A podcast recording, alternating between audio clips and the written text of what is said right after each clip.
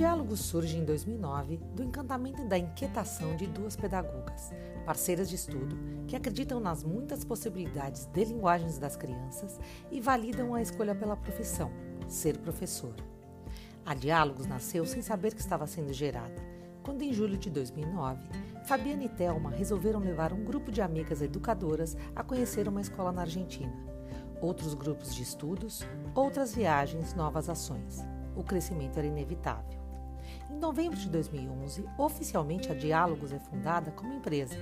Em 2016, mais novidades. A Diálogos Embalados, kit pedagógico enviado a várias cidades e estados brasileiros para auxiliar na formação docente. O ano de 2017 traz um lindo espaço preparado para receber os parceiros professores em suas ações de formação. É inaugurada a Casa Diálogos. O podcast Diálogos 11 anos e Seguindo Viagem teve seu primeiro episódio em dois, novembro de 2020, como parte das comemorações de aniversário. Ao longo deste tempo, a Diálogos contribuiu para a qualidade de ações pedagógicas de milhares de educadores e possibilitou que muitos outros participassem de intercâmbios e de experiências em escolas pelo mundo. O ano agora é 2021 e a Diálogos convida você para juntos seguir em viagem. Olá, eu sou Fabi, parceira e sócia de Telma na Diálogos, na Casa Diálogos, na Diálogos Viagens Pedagógicas e na Diálogos Embalados. O ano é 2021. Continuamos em recolhimento social. Trabalho remoto, comércio abre, comércio fecha. Uma, um momento ainda incerto. Mas a gente descobriu desde 2020 que um podcast pode ser um ótimo meio de chegar até você. Então hoje a gente retoma esse meio, esse canal de comunicação para junto a você continuar fazendo educação. Hoje a gente conversa com Fátima Freire. Fátima é filha de Paulo, membro do Instituto Paulo Freire, educadora. Já esteve conosco em 2020 e em 2021 por duas vezes. Em duas ocasiões, Fátima abriu suas janelas. Na verdade, Fátima escancarou suas janelas de forma transparente e jogou luz à reflexão sobre escola, educação, vida, crianças, postura, formação de professores e vida. Hoje ela volta para conversar um pouquinho com a gente. Em 2020, a gente teve o prazer de embalar no Clube de Assinatura Diálogos Embalados o livro de Fátima, Quem Educa Marca o Corpo do Outro.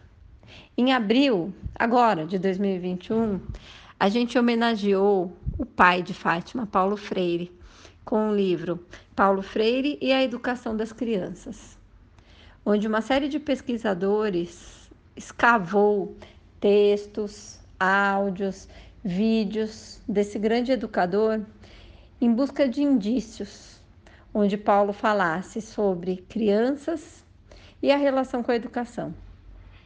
O livro foi embalado em abril de 2021 e chegou à casa de 2.250 educadoras e educadores, e a gente está bem feliz. Hoje a gente conversa com Fátima e Fátima reafirma a escolha de vida da família, o trabalho com a educação, a crença na transformação do ser humano. A gente espera que você goste. Conta para nós. Um beijo.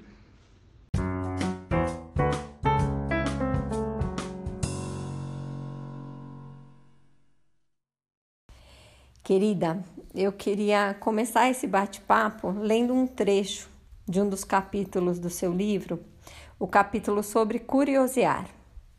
Quando olho pelo jardim que vejo através da janela do meu salão, meus olhos se detêm nas belas folhas verdes de uma bananeira. E me deixo então ser levada para os quintais da minha infância, no Recife, onde fiz, construí várias bonecas de folhas de bananeira a gente queria ouvir um pouquinho como foi a infância de Fátima Freire. quais marcas, né, esse corpo carrega ainda hoje. Quem é essa menina de 10, 11 anos que mora ao lado do seu coração? A minha infância foi toda no Recife e ela foi marcada sempre por fortes cheiros e cores. Eu vivi minha infância muito intensamente é, e este viver é óbvio que marcou minha vida, marcou meu corpo profundamente, é, sobretudo quando eu eu tive uma infância de brincar em rua, coisa que não existe mais, né? A rua, a brincadeira de rua hoje já não existe, é uma, faz uma falta enorme para os corpos infantis. Pois bem, pois eu fui uma criança criada em brincadeiras de rua, é, eu tenho presente até hoje muito forte é, quando eu jogava futebol com os meninos na rua, eu jogava de goleira, imagine, né? É, quando eu subia nos pés de manga e só descia depois de ter chupado várias delas, né? Quando eu participava das corridas de saco e das corridas do ovo na colher na minha rua, né? E principalmente quando eu participava do que a gente chamava naquela época dos campeonatos de bola de gude. Era uma delícia. Eu tinha, figure-se vocês, eu tinha, eu era tão boa na pontaria que eu tinha uma lata de leitinho cheia de bola de gude. Era o meu grande orgulho, né? Enfim, são essas a minha infância é, foi muito boa, né? Foi muito boa, realmente, foi muito intensa. E, e eu sempre me achei uma pessoa muito privilegiada. E um dos privilégios maiores, né, um deles dentre tantos, né, é de ter tido a infância que eu tive, né, e que me fez e me tornou a mulher que sou hoje, né, porque uh, nós somos aquilo que vivemos, sobretudo na terra infância, né? É, essas marcas são muito fortes, né? E, e, ficam, ficam gravadas no nosso corpo e fazem com que é, nós sejamos o que somos no, no presente, né?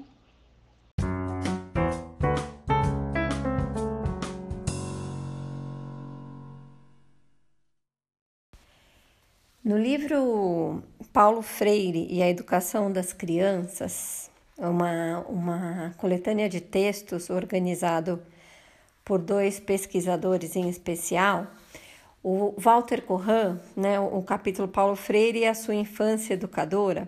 Neste capítulo, o Walter Corran traz com muita força a questão das perguntas, né? E ele diz assim, parafraseando Paulo Freire, quanto mais se pergunta, mais se pergunta se não este próprio exercício de escrita e pergunta que o diga. Onde e quando nascem as perguntas na vida de um ser humano? Qual é o momento da vida em que a curiosidade aflora com mais força numa existência? Certamente na infância. Porém, essa resposta lança novas perguntas. O que é a infância? A infância ou infâncias? Todas as infâncias vivem da mesma forma, a perguntar e o perguntar? Uma escrita pode ter infância? A gente lança a você essas questões que o Corran traz com tanta força nesse capítulo e nesse livro, Paulo Freire e a Educação das Crianças. Bom, em relação à curiosidade, Fabi, é, eu acredito que a curiosidade entra na vida da, da criatura, na vida da criança, é, mais ou menos pelos três anos, né, quando ela faz a grande descoberta né, é, da diferença né, entre menino e menina, né, entre homem e mulher. Né? O que pode ser uma coisa muito traumatizante para alguns de nós, né? e que pode, de certa forma, é, desviar um pouco a nossa curiosidade, né? E pode ser muito feliz para outras de nós, que pode atiçar enormemente a nossa curiosidade. Por isso é que eu costumo dizer, e aí eu vou bem para o lado da psicanálise, que toda e qualquer curiosidade, toda e qualquer pergunta, ela vem né, ancorada ela vem ancorada nessa, nessa grande descoberta, né? É, que é a descoberta da sexualidade, né? É, agora, se aí você me perguntar, você diz, né? Todos, todas as crianças é, não são curiosas, não é todo e qualquer corpo que é curioso, né? O corpo, para ele ser curioso, ele tem que ter vivenciado é, um espaço de liberdade, um espaço onde a criança possa se exercitar no ato de perguntar, não é? É como bem ele cita aí, né, o autor do livro, quando o paizinho fala, quanto mais, se, quanto mais eu pergunto, mais aprendo a perguntar. E é, e é isso mesmo, quer dizer, agora, é óbvio que a, o exercício do ato de curiosidade e do ato de perguntar, ele só existe e coexiste num ambiente de liberdade, né, onde realmente eu possa ter respostas para as minhas perguntas. Né? É, aquele corpo de uma criança a qual nunca lhe é devolvido o que ela pergunta na sua forma curiosa de querer entender o mundo, seguramente vai se tornar um corpo adulto pouco curioso, né? E pouco perguntador, evidente, né? Evidente que toda, todo o meu aprendizado de perguntar, ele está relacionado com, aprendiz, com o fato de me terem respondido as minhas perguntas. Né? Senão eu não tenho incentivo para continuar perguntando. Se minhas perguntas são podadas, são negadas logo no início, no meu processo da infância, é óbvio que eu vou crescer um adulto que não tem curiosidade, se basta no aqui e no agora, né? E que também não tem grande desejo de perguntar, né?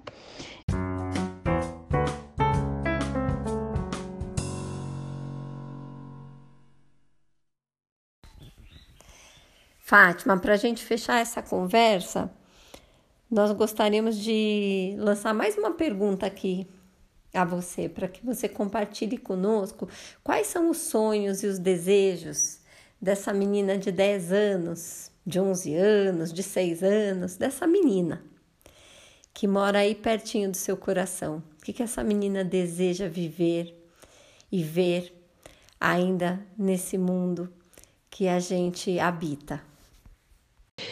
O outro privilégio que eu tive no, no, na minha infância foi de ter convivido desde cedo, né? desde os meus seis, sete anos, na minha formação de escola primária. É, eu tive minha formação em escola pública, ou seja, eu tinha grandes amigas que eram da favela do, do Poço da Panela, no Recife, que eu me lembro até hoje né? E tinha grandes amigas da minha pertencentes à minha classe social, classe média, né, pernambucana. É, então eu, eu descobri muito cedo, muito cedo que eu era uma privilegiada, que eu tinha muito mais do que a minha colega de, de banco de sala de aula, né? que o meu lanche era diferente do dela, que meu uniforme era melhor passado e melhor lavado do que o dela. Ou seja, tudo isso fez com que é, crescesse no, no, no, meu corpo um desejo né, é, muito grande de igualdade, né, de igualdade. Ou seja, o meu sonho sempre foi é, diminuir a desigualdade que existe no mundo, na sociedade, no meio onde você vive de uma forma mais próxima é, e torná-lo mais bonito, né? Porque é muito feia a desigualdade e a injustiça, né? É algo muito, muito desumano. Então, o meu sonho sempre foi na direção né, de humanizar não só as minhas relações, como o meu fazer, o meu trabalho, e continuo nessa luta até hoje viu? É isso aí. Que delícia poder ouvir Fátima Freire, suas convicções, memórias e esperanças. E você, educador, educadora, qual era, qual foi o lugar das perguntas durante seu percurso na infância e hoje, como elas são vistas, como elas te mobilizam? A gente quer saber, você carrega essas marcas? Marcas de perguntas em você? Elas são notadas? Elas são presentes? Nos conte. No próximo encontro, falaremos com Elvira Souza Lima, neurocientista, mobiliza nossos pensamentos, uma parceira antiga da Diálogos, já presente em nossa vida há tantos anos. Elvira é autora do livro de Maio, que compõe o kit da Diálogos Embalados. A incrível aventura dos dois primeiros anos de vida. Um livro para a humanidade, um livro para toda pessoa lê-lo, degustá-lo e entender um pouco mais. Como é que a gente chega, por onde a gente passou, ao longo do nosso percurso também, enquanto bebê, para que essa estrutura ocorra ou não, né, gente? Logo mais a gente tem esse bate-papo com a Elvira. Se você gostou do nosso canal, compartilhe com os amigos. Nós teremos imenso prazer em chegar até os ouvidos deles também. Um abraço!